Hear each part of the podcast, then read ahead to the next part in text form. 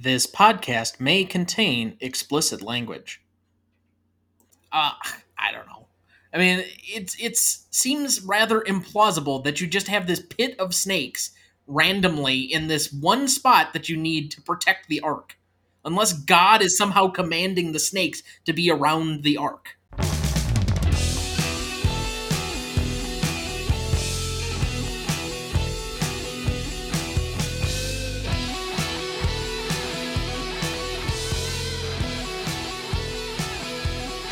Welcome to the Greatest Movie of All Time podcast, the show that uses a unique grading style to redefine what the greatest movies are. I'm Tom Duncan. And I'm Dana Duncan. Tonight we apply our patent pending Stanley rubric to Raiders of the Lost Ark again. Directed by Steven Spielberg, starring Harrison Ford, Karen Allen, and John Rhys Davies. However, quickly before we get to the show, next week we are continuing our Indiana Jones quest with the Temple of Doom, also starring Harrison Ford and then Kate Capshaw and Ke Huy Quan. You won't want to miss that one, so check out reelgood.com or the Reelgood app to find where it's streaming for you. Also, you can still sign up for our weekly newsletter either by the website in the show notes. You can subscribe at the bottom of every page, or you can also email us at greatestalltimemoviepodcast at gmail.com. Additionally, did you know that our website has the full notes for every episode of the show, as well as the master list of movies we've graded so far? There are links in the episode descriptions of every episode to direct you right there. Check them out. And as always, please like, follow, rate, and review the show on whichever podcast platform you use. With that, let's start here. If fans of the show will remember back, the first episode of this podcast, and I'm not including the prologue, which I don't even count as a regular episode, was on this very movie. Now, I think the scores as I read them tonight are going to sound weird, and it's exactly why I, I selected this to be my first vote for a revisit episode. Dana had his with Back to the Future earlier a few weeks ago uh, before we did The Wizard of Oz, our 75th episode. And then we did a revisit by guest request of Jaws. This is our third revisit episode. It is also the 40th anniversary, uh, or it was uh, a couple of months back in June, of Raiders of the Lost Ark. So let's start with where we usually start with most of the shows that we do now. Dad, what is your relationship with this movie? I was in high school when it came out. In fact, it was between my junior and senior years. I'm sure I went to the movie theater in uh, Beloit, Wisconsin, where I lived, and went and saw the film there. I can't tell you offhand who was with me, um, I know that there was a whole group of my friends that used to go to the films, especially in the summers, Friday or Saturday night, and so I'm sure we would have went and seen this. I think it was a while before I watched this movie. I don't remember watching it as a kid. I think if memory serves right, I probably would have been about 12, 13, 14. And I'm pretty sure the first copy I ever got of this movie was on one of those weird uh, Asian subtitled movies or DVDs that Mrs. Hagen used to get from eBay. and I'm pretty sure I still have that copy. Not that they were like bootlegged, I would hope. I never yes, really asked because I didn't bootlegged. That's what we're stating. For the record, they were not bootlegged. I never asked to verify, and I'm not throwing anyone under the bus. But uh, it was a little odd to have all of the subtitle choices be English, Thai, Vietnamese, Japanese, Chinese, or excuse me, Cantonese, Mandarin, and I don't even remember Filipino or something. It, like all of them were from that kind of uh, southeast or eastern Asian region. It, it was a little odd, but I do remember enjoying this movie right from the get go. This is a very easy movie to like, and one of the things that I've kind of learned uh, over the course of it that you don't notice until you do when it's pointed out to you is that the entire conceit of this movie, as originally conceptualized by both Steven Spielberg and George Lucas, was that this is based on basically putting together what used to be the serials. Now, what I mean by that is that back in the what 30s, 40s, 50s, they didn't have episodic television quite yet. So instead, you'd go to the movie theater and you'd watch a 10 minute short film. But then they would be episodic. So you'd have to go the next week and the next week and the next week. And there were Batman, there were Superman serials, and the rest. But there were also adventure ones. And that most of what this movie does is every 10 minutes, there's an action set piece or there's a major cliffhanger of what's going to happen with the action going into the next scene, I guess this movie never fails to deliver on continuing the energy moving forward and having that momentum throughout the 105 minute run. Well, as I've said, you know, and obviously my dad being the patriarch of the studio used to talk about how on Saturdays you would go and you'd spend all day. You would come in, you'd see the newsreels, you'd see the cartoons, they'd do the shorts. You'd usually be like, um, oh, Gene Autry or Roy Rogers or something along those lines. They would do just a short film that was maybe a half an hour. And then they would do the serial. Buck Rogers and uh, Superman, you know, those type of things. And then you would have your the newsreels and, and such, and then you would also have the the first feature, and then you would always have a lower budget film that was the second film. And that's why it was called the B film, and so that's where, where the term B movies come from. So yes, this is exactly what it was supposed to be. It was an homage to. My guess is is that George Lucas and uh, Steven Spielberg grew up were about the same age as, or a little bit, just a few years younger than what my dad would have been. So my guess is is they grew up doing almost the same thing, going into the movie theaters on Saturday and spending all day and becoming immersed in the medium. And so this is their effort to try to relive or rekindle their childhood. And I would also say that in many ways it makes it a bridge movie, similar to the one we discussed last week, The Good, the Bad, and the Ugly, between multiple time periods. You're getting the modern action adventure films with all of its stylized set pieces and the fact that you're getting these set pieces pumped at you at a almost exponential rate. I mean, you look at something like the Fast and the Furious, the more stunts and more car chases and everything else that they can load into one of those movies, the better it often does. And by continuing to increase the rate of action or plot drive, I think the pacing from this movie this movie by comparison might even be slow by today's standards. But at the time i have to assume it's probably one of the more action packed movies at that point and what makes it the perfect bridge into what we get in the modern cinema blockbuster. There wasn't much as far as action film.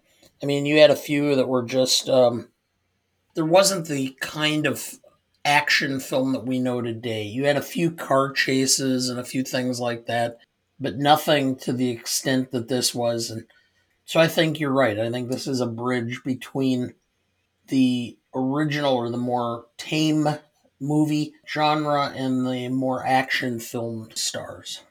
Especially because we have the boom of the 80s action film and what eventually became of that. The other thing I, I guess I'd like to point out that we probably missed on the original episode, and if you've followed us for any of our other revisit episodes, I would just advise you to go listen to that one. It's featured on the episode notes page that I have included in the link on the episode description.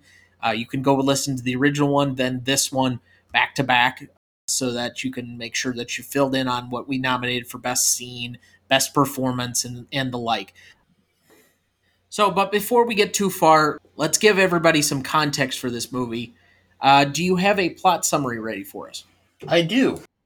In 1936, American archaeologist Indiana Jones, Harrison Ford, briefed by Army intelligence agents that Nazi German forces are excavating at Tanis, a lost city of Egypt, to seek the Ark of the Covenant.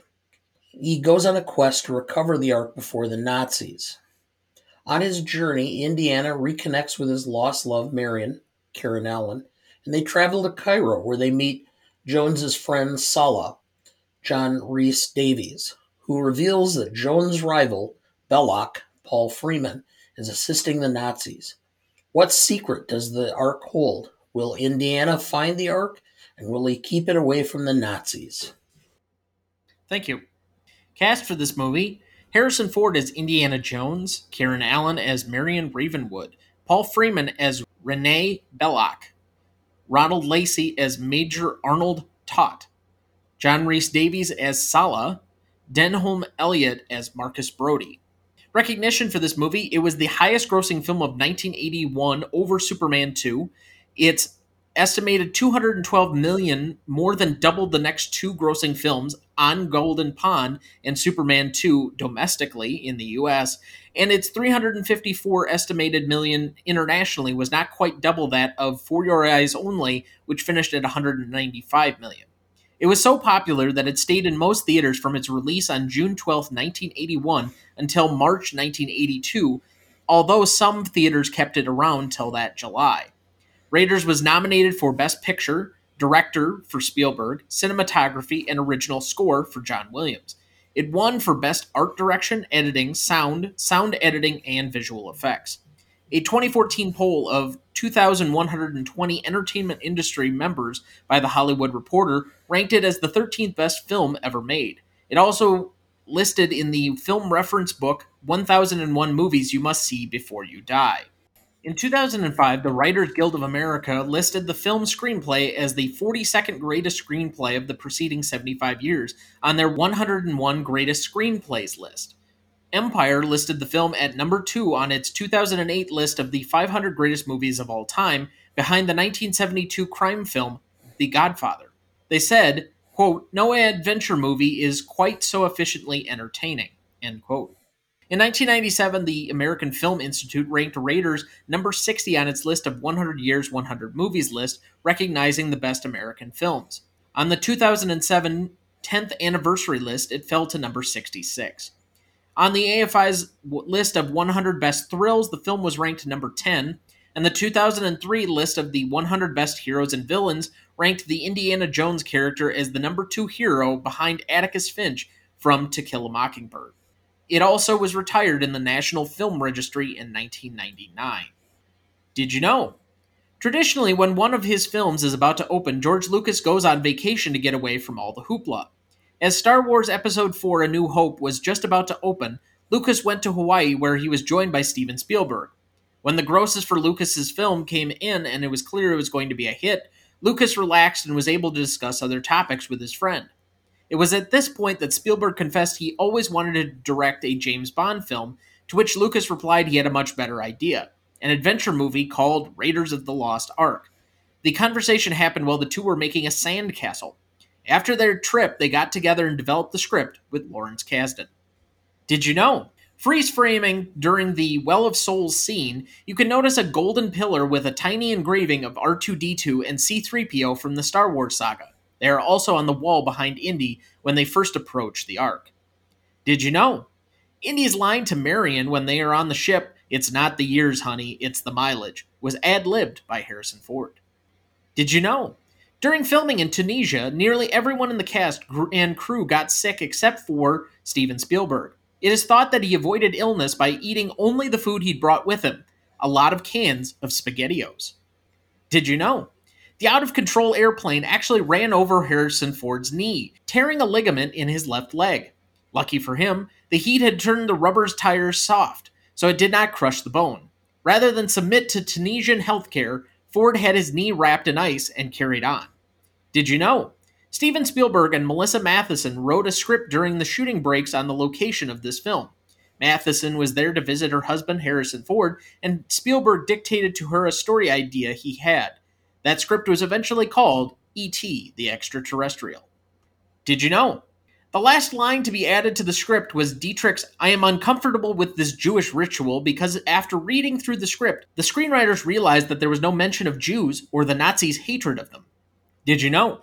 Although the Nazis speak German in many scenes, most of the lines were dubbed for the German versions of the film because the actor spoke very bad German with a very strong American accent. Some lines were simply wrong, and on the recent DVD release, no German lines are wrong. The majority of the German lines seem to be spoken by native German speakers with a slight South German accent. Did you know? Indiana Jones's kangaroo hide bullwhip was sold in December 1999 at Christie's auction house in London for $43,000. His jacket and hat are on display at the Smithsonian. All right, Dad. So the original legacy score we had for this movie was a 6.5. Where did we go wrong? uh, so much. We're now breaking it into two parts and looking at his legacy as far as the uh, industry and then legacy as far as the impact of the movie on society in general. Legacy, I, I think you're correct. This kind of ushered in the uh, age of the action film and uh, really kind of brought action films into vogue in the 80s and 90s. So I, I'm going to give it a five on that aspect. Legacy from everything else, uh, I went with a 4.9 because, or as far as society and such, Indiana Jones has become such an iconic figure, and the only markdown I can have is is that I think people know of Indiana Jones, but don't necessarily uh, uh, relate it to the specific movie. They've kind of uh, I'm not even sure everybody has seen this particular film, so that's the only reason I would mark it down. So was that a 9.5 or a 4.9? Or excuse me, 4.5 or a 4.9? Uh, 5 point or 9.5, so it was 5 and 4.5 for a 9.5. Okay. Because I wanted to say that you had said 4.9 there. That's where I ended up going initially to, But then you start listing off the amount of things that this thing has produced or encouraged. So let's just take it from the standpoint with our schedule yet and what we're supposed to be do or doing through the rest of the season. We are or we will have visited Jaws twice, this movie twice. We will have visited E.T. We will have visited the other two Indiana Jones movies. Jurassic Park, and Saving Private Ryan by the end of the year. Now, other than Jaws, all of the rest of those films don't happen if this movie isn't absolutely enormous. This put Steven Spielberg on a completely different level. I know that Jaws and Close Encounters were huge, huge movies, particularly Jaws. But this was the era where directors unfortunately you make one really bad movie and it could cost you your career 1941 with belushi is apparently one of the biggest abominations that anyone's ever made and he pretty much bottomed out as far as hollywood was concerned until this movie came out there was not a huge campaign. It was not a heralded movie. Most people were looking forward to superman 2 that summer. So i really don't think that we would have saint stephen or Sir Stephen or however however many names I've referred to him on this podcast. And all of the great films that come afterward. We wouldn't have Schindler's, we wouldn't have multiple Indiana Jones movies, we wouldn't have ET, we wouldn't have uh, you you start listing things off. The color purple if it weren't for this movie being successful. So on just that standpoint alone, you're talking about one of the great directors of all time. But it's also a confluence of a lot of people having the best moments of their career for this one. Now, this is Lawrence Kasdan's second script that he ever wrote, or at least that was produced into a movie, the first being The Empire Strikes Back. But he goes on to have several writing credits and uh, actually directing quite a few movies into the 80s, including, I think, what is it, Body Heat? And oh yes, very good film. Oh, uh, what's the other one that you constantly are mentioning, but I can't think of the name right now. The Big Chill. Yes, I'm pretty sure he directed and wrote The Big Chill, but I may be wrong on that one. Either way, you have a confluence of him and then Lucas. This is the first thing that he does outside of Star Wars and his production company. The fact that this franchise is now making its fifth movie, the fact that it turned Harrison Ford into probably the most bankable movie star of the 80s. I mean, you start to think about Harrison Ford's films it, it's enormous. You got Star Wars, then he was in uh, Apocalypse Now for a small bit part. He's in Empire, he's in this, he's in Blade Runner, then he's in Indiana Jones again. So, I mean, he's one of the biggest stars going into the early 90s. So, I think just on Spielberg, on the people who it affected, and that part of it, that could even take it up probably past a nine and a half. But you also had a boom. This is the thing most connected with archaeology, period. Archaeologists point at this and it's like, oh, you're studying oh, you want to you're studying archaeology, you want to be Indiana Jones? The hat is iconic. The whip is iconic. And I don't know if I agree with you that everybody hasn't at least seen one Indiana Jones movie. It, it's to the point where this is another one of these permeations. The only way I could maybe take the half point off for a 9.5 is that it's not comparable to the super mega stuff that we put at 10. But I think this is, if it's not right there, it probably should be. So I'm going to go 10 just for the sake of making this a 9.75. Okay. And by the way, 1941 is absolutely unwatchable. Well, I've been searching for it because I wanted to see all of oh, Spielberg's films at some is, point. Yes, it is bad. I mean, I, I, this is the time frame Belushi and Aykroyd had left Saturday Night Live and were starting to do films.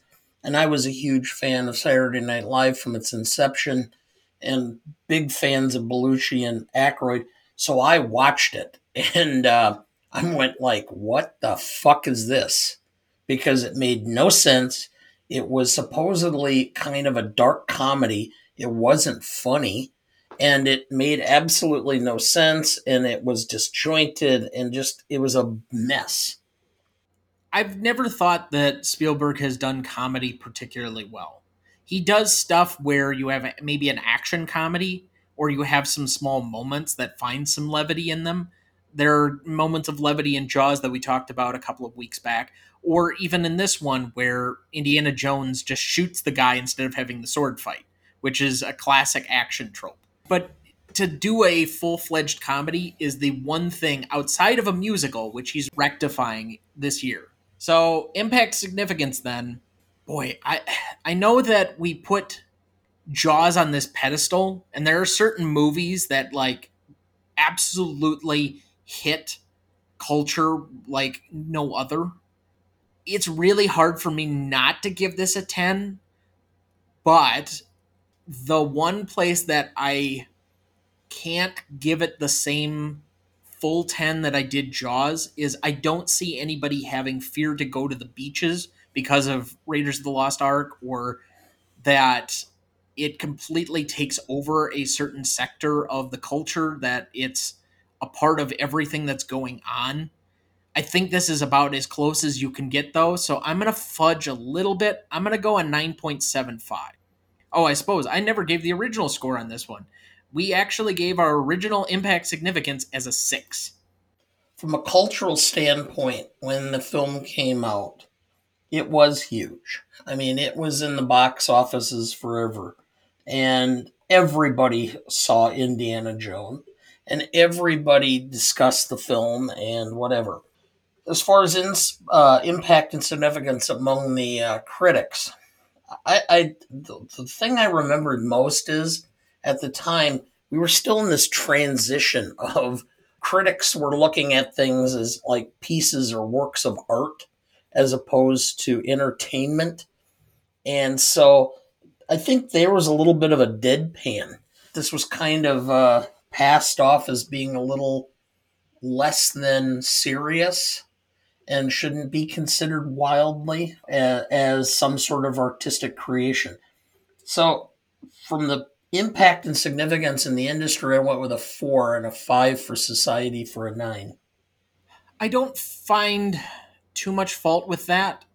The only thing I'll, I'll say is is that I think this transcends the audience industry portion of things because again when you talk about impact you're talking within the next few years that harrison ford is the biggest movie star and that uh, steven spielberg is probably hollywood's biggest director. Or you want to talk about that a lot of critics kind of got out of the industry about this point in time because, as you said, there was a shift where we're getting much more entertainment film being the top dog as opposed to uh, the entertainment slash artistic film. I think most of the best movies of the 80s really don't have the awards level, which is why I think the uh, mix of awards where some of the best grossing movies of the year also were the ones that won Oscars. The 80s, not so much. You got a lot of them nominated for stuff. Like this was nominated for Best Picture, but Steven Spielberg wasn't going to win for an action adventure film over something that uh, apparently was much more artistic in Chariots of Fire. Also, how John Williams lost Best Original Score to Chariots of Fire, that just is not aged well. yeah. Yes, Chariots of Fire and the score and the scene is like the epitome of like anything you do slow motion and boring. Yeah. I'm not particularly looking forward when we have to do that movie. Well, it's not a bad film, but it is incredibly boring. It is a bad film. We saw it as a youth group, and I'm going, wow, yeah. It, it's okay. a terrible film. I don't know what you're talking about. There's almost no redeeming quality of that movie. The famous song that everybody knows about, that's iconic from the film, is played once in the first 10 minutes of the movie. Outside of that, I can't figure out what the hell the story structure is. I don't know who our heroes are really supposed to be. I don't know what the point of the movie is. We're just getting this like really overarching biopic about people's stories that we didn't feel we ne- or I didn't feel we needed to tell. It's one of the worst mistakes to win a best picture that I can remember outside of the greatest show on earth. Like I at least out of Africa had a central narrative that I could follow and had some redeeming quality, was a little bit more highbrowed and philosophical. That was just straight shit. Well, and see, you have to understand, this is my this is when I started really paying attention to the theater and movies and what was going on.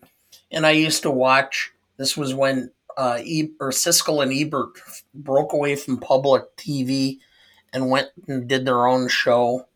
It was something that you know it was almost like you had to. If you were a movie, if you were a movie fan, you would have to go and watch Siskel and Ebert and see what they said. And usually it was uh, Siskel taking the more lower brow position, Ebert becoming the highbrow. You kind of went, well, Ebert hates it, I probably will like it. All right, so novelty. Originally, we had down a nine. Where do you go on this one? Well, because it it, it, it this is a tough one for novelty because it's really a an homage to the serials of the 40s and 50s. So it's not novel to that extent, but it was novel to put it together and to create an action film with pockets where you tell a narrative, then you have an action sequence, a narrative, then an action sequence and it kind of set a pace. So we had a nine, and quite frankly, I'm going to stay with that nine. So I ended up at a 9.5 in, again, reviewing this. It's a wonderful blend of the old classic adventure films, as we've mentioned, with new filmmaking, fantasy, World War II Nazis, and the occult that made it a modern style adventure film that has inspired tons of copycat films like Romancing the Stone, National Treasure, The Mummy, Tomb Raider, among countless other knockoffs. The cinematography, sound, visual effects, editing, and score were all novel for their time, and that's why they were either nominated or awarded. I don't know if some of the visual effects hold up. If you want to listen back to our fairly far ranging conversation on that one in the first episode, I remember me being on a small rant over how poorly the last scene has aged and i really feel like they need to remaster that at some point with the effects of the ghosts coming out of the ark of the covenant because they just look terrible. Like this whole movie is about practical special effects and really good set pieces because of it except that scene.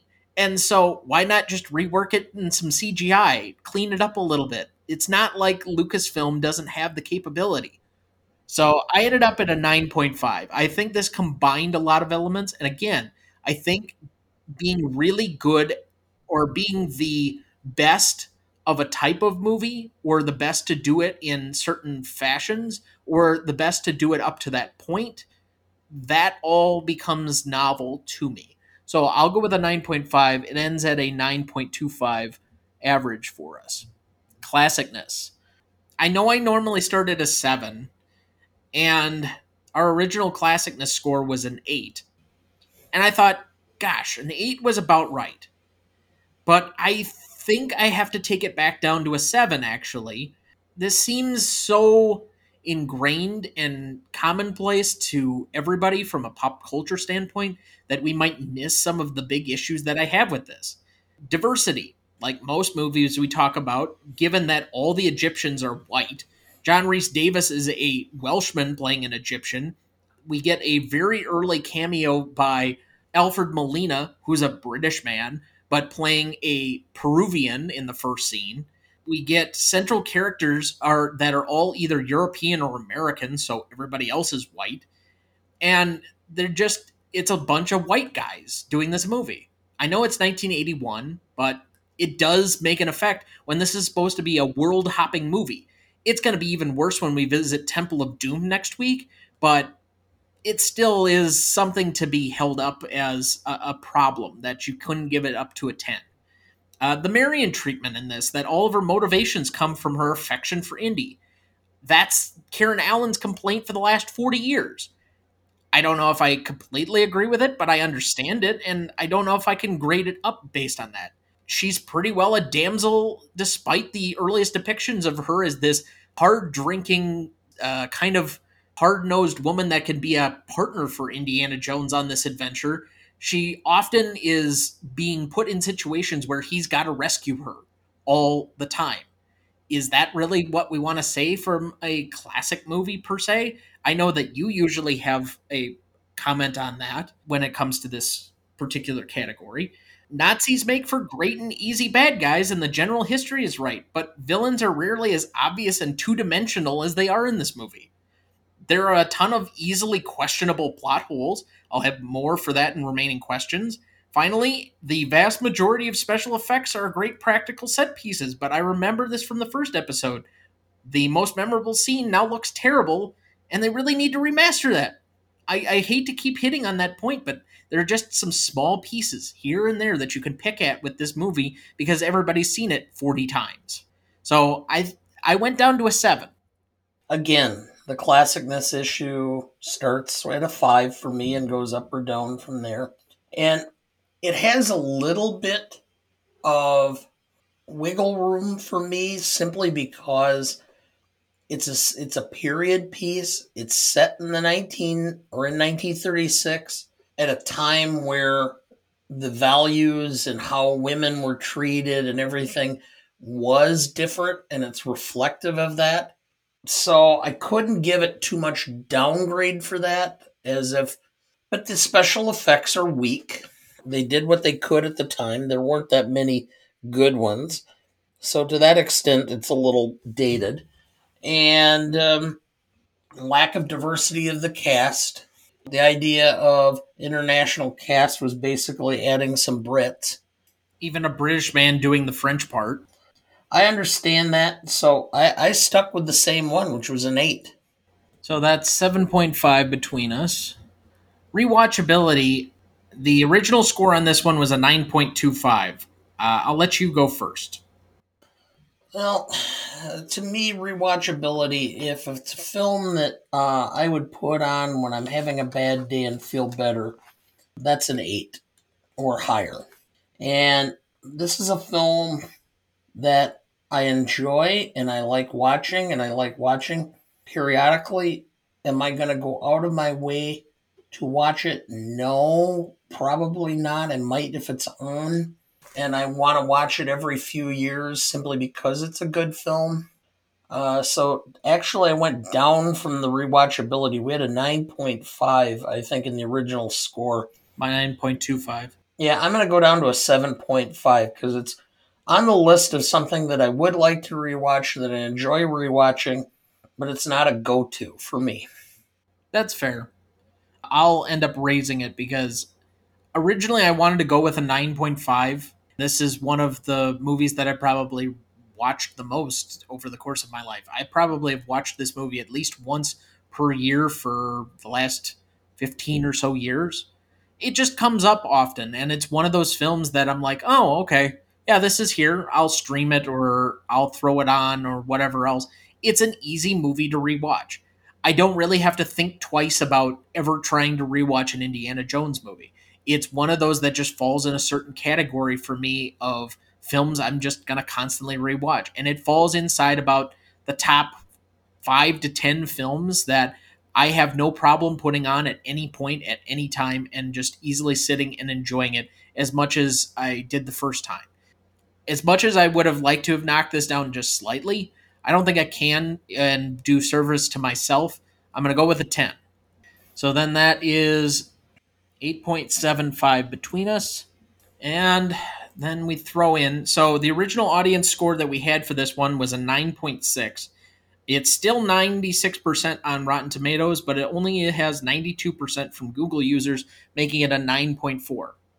So let's add that all up. That was a 9.75 for Legacy, a 9.38 for Impact Significance, a 9.25 for Novelty, a 7.5 for Classicness, and an 8.75 for rewatchability.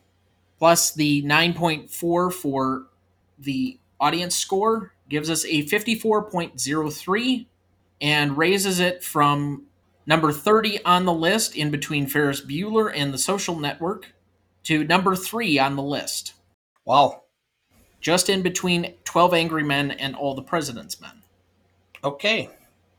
So, remaining questions. We did not do this on the original episode, and so I'd like to include this here. But what do you got? How long does the Ark remain in storage? Well, we know it's still there by the time they do the Kingdom of the Crystal Skull in 2007. We also know what that warehouse is. It's Area 54. okay. I'm assuming you never saw that film, and that's just fine, but that, that is revealed in there. I see. The first one that I had down was why doesn't the leading car just pull over in front of the truck during the truck chase? It wouldn't be able to get by, and you could have surrounded Jones with like five people with guns. it's just like driving ahead of the the whole time, and meanwhile you get Belloq and Major, I don't even remember his name, just turning around, looking at what's going on in this whole truck chase. But they're either sandwiched right next to a cliff or they're going through this town that has a very narrow road. Just pull over and then shoot him. Like, this isn't rocket science. Do you have any others? No, well, you have to remember, this is supposedly almost cartoonish. Oh, I know. It's supposed to be fantastical. And so, again, the fact that we've seen this thing for 40 years and thousands of times, people are just going to pick this apart relentlessly. Well, okay, th- this is one. They're on there, they're digging in and they're extracting the ark. And it's like they're doing it in broad daylight, and like no one notices a whole group of people up on top of the hill doing this until Belloq comes out in the morning and goes, Oh, look at that you should probably get all your men together. I mean, are they like blind? No, that I actually believe because there were so many people working and digging around the site that a few guys wasn't necessarily going to be noticed if they were just digging in a new place. But when everybody was asleep and nothing was going on, and then those guys are there, then that's when you notice them. To me, that that actually is a little bit more believable than my next question. Why are there thousands of snakes that just congregate in one place in the Well of Souls? Like, is this now the Snake Central? Is there like some special snake food? Yeah, what are they eating? Each other? Uh, I don't know. I mean, it's it seems rather implausible that you just have this pit of snakes randomly in this one spot that you need to protect the ark, unless God is somehow commanding the snakes to be around the ark. Well, and of course, you tip over the big statue and crash through the wall, and you use that and you find an opening that comes out onto this, you know, wall. It's like, where did that wall come from? Maybe if you were an archaeologist, you'd see, hey, there's a wall. I wonder what's on the other side of that. Well, he did, and that's how they escaped. Well, I know, but why? you, you're you're digging through the sand trying to find this opening, and you just ignore this opening or this wall that could potentially lead into where you're trying to go. So here's another one for you, and you're more of our military expert on the show. Now, how long do you think it would take a German U boat to go from uh, nearish Italy or in between Italy and Greece to a Greek isle, maybe a couple hundred miles, a couple thousand miles, or whichever island they end up with the final scene on? Because they show it on the map. Oh, it'd take a couple of weeks, easily. Okay. I was guessing maybe a couple of days. Now, those ships are awfully small, and there aren't a lot of places to go. How does Indiana Jones hide on a boat that size for weeks? Well, he's not in it, he's on top of it. So the submarine never submerges for the entire trip. No, he does like go up into the place where you can go down into the ship because they're submerging about the point where we leave off camera before they get back to the base or whatever this is. But I'm just saying, like, wouldn't somebody notice Indiana Jones in a very small uniform? Yes, not to mention, what did he eat or drink? Again, it, we're able to easily pick this apart, but um, yeah, and that's one of the biggest and you're biggest, in a desert. Where where is he drinking anything? Here's the other thing. This has been the thing that I've thought since literally the first time I watched it, and it bugs me every time. How the fuck does he know that closing his eyes is going to keep him safe? There's no inclination, there's no explanation whatsoever. There's no exposition earlier in the movie that you can draw upon. It's just close your eyes and you'll be okay. Well, they could easily have explained it because the story of Saul and his wife who turns to a pillar of salt. Okay. All he said is, is Miriam, remember Saul. Don't clo- or don't look at the at the fire. Something to that effect. At least portions of the public would have had some clue, but it's irrelevant. Okay. How do they get off the island if everybody else is dead? Are they able to operate a German U boat by themselves? Is there a little dinghy on the shore? I don't think Harrison Ford would would appreciate referring to it as a little dinghy. Harrison Ford probably would be very grumpy if anyone talked to him. uh, yeah. Okay, so then the final question is the same one that was raised by the popular TV show The Big Bang Theory that essentially Indiana Jones is inconsequential to the plot of this movie. That the Germans still would have found the Ark, still would have gotten killed by the end of opening up the Ark, and nothing would have happened. Do you buy that? Um, more or less, maybe. See, I've I've placed a lot of thought into this one. It's possible if you really play it out that because Major Toht has to follow Indiana Jones in order to find Marion. That the Germans never find Marion and never find the crystal in order to look in the right place. And they're just digging and digging and digging. But they have years to do that. So it's possible that they do eventually find the right place to find the Well of the Souls just over years of trying to search for it in this one place. They just don't have the capacity to do it right away. Two, if they take the Ark and they take it back to its logical conclusion, Der Fuhrer, that eventually they open it up for the first time in front of Hitler, and that ends World War II in advance. Mm. So that's an interesting aside. But three, if they don't open it because somebody warns them not to do it, but they just use the power of the Ark, supposedly, do they end up coming out on top in World War II? And that's where Indiana Jones recovering the Ark actually is contributing to the plot. Yes. Which one of those is most realistic to you? The Ark ends up in a storage bin. What they should have done is had uh, the Ark end up in Los Alamos, and then you really have a story. So what you're saying is, is we don't really know what happened at Hiroshima or Nagasaki. No, we knew what happened there. What we don't know is how we really came up with the bomb.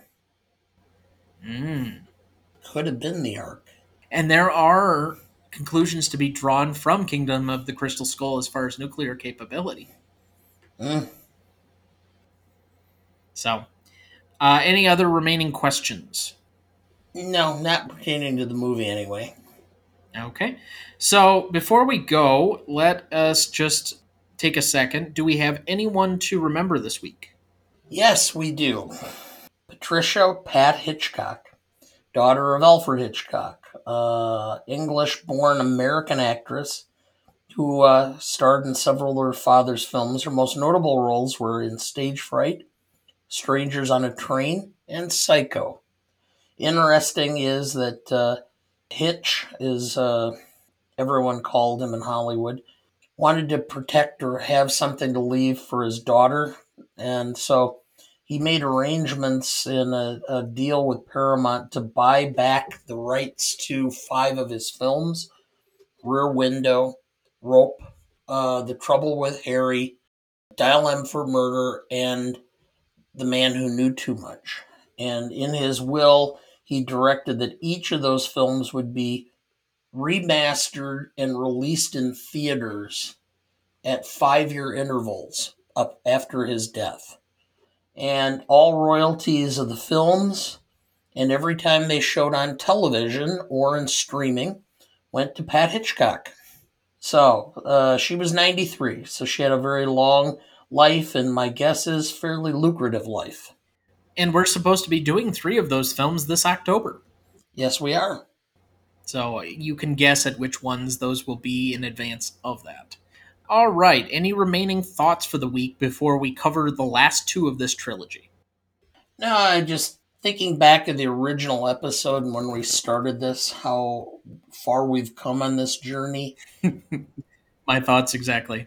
Yeah, kind of uh, very uh, amateurish when we started. Not that we're huge professionals in the business right now, but I think we're growing and we're doing better. And I think the I hope the fans appreciate what we've done, and I hope it's stirred some conversations and people have looked at some films that they had never thought about or heard about before and have actually watched them. So I guess that's the only comment I have. Yeah, trying to revisit some of these, it's a fun exercise at times, especially some of those early ones from season one, because of how much the show has changed, how much our thoughts have changed, how much the categories on the show or the rubric have changed. And I know it was, what, maybe a year and a half ago? I think the original episode is February 27th, 2020 and we're doing this on August 11th of 2021. It'll come out on the 18th. So roughly about what 18 months, but the amount of things that we've done and developed even from January of this year with our recordings, with our editing, with all the places that the show has just grown all the guests that we've had. We had we just got off a period where eight of our last ten episodes we were joined by somebody else, and I think half of those somebody wasn't even in the same country. So it, it's kind of yeah. interesting where this has kind of taken us and where we're seeing the rest of the show go. I know that we have some pre-recorded episodes coming up next month for when we're supposed to be on vacation and then even into a little bit of October. And we've just got so many things coming up. I've already started thinking ahead to planned ideas for next year and season three, uh, specifically because it's the third season. I thought about doing a lot of trilogies. Okay. Maybe letting the fans vote on our new Twitter page. So you can certainly find us on Instagram or Twitter at GMOAT Podcast, G M O A T Podcast to see any of our content currently. Uh, we have some stuff up there. We'll be creating some Twitter polls as we kind of go along that'll be incorporated into the show. But yeah, it's been a long, strange trip, but I'm glad that we're here and 78. 78 episodes. And I would uh, again uh, encourage if if you would just please take a minute on whatever podcast app you uh, are using to listen to us, and just give us a rating. It will go a long way to improving uh, our visibility to other listeners because there are things we would like to do and be able to or would like to be able to do in the future but we need to have a bigger audience in order to pull those off. So if you enjoy the show please do that. I would appreciate it. I'll also say a thank you to the the general duncan family. Our patron saint the one who inspired the show your dad among also our multiple family guests that we've had on the show so far and plan to have back at some point or another. So, thank you to all of them for helping us be part of this show, even the episodes they're not on, making sacrifices to allow us to do this and being supportive when they're not on the show. Just a thank you to all of them as well. Well, this is my life. It always will be. There's nothing else, just us and the microphones, and those wonderful people out there in the dark. All right, Mr. DeMille, I'm ready for my close up. Next week, we are continuing our Indiana Jones quest with the Temple of Doom, also starring Harrison Ford, and then Kate Capshaw and Ke Huy Quan. I hope I pronounced that correctly. You won't want to miss that one, so check out reelgood.com or the Reelgood app to find out where the movie is streaming for you. Please like, follow, rate, and review, or whatever on whichever platform you have, so that you can join in on our fun.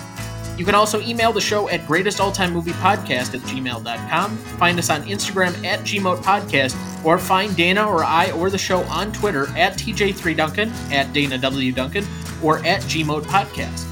Greatest Movie of All Time is a production of Ronny Duncan Studios. Our show is mixed, edited, and written by Thomas Duncan. Our music is thanks to Purple Planet Music. Our technical provider and distributor is Captivate FM.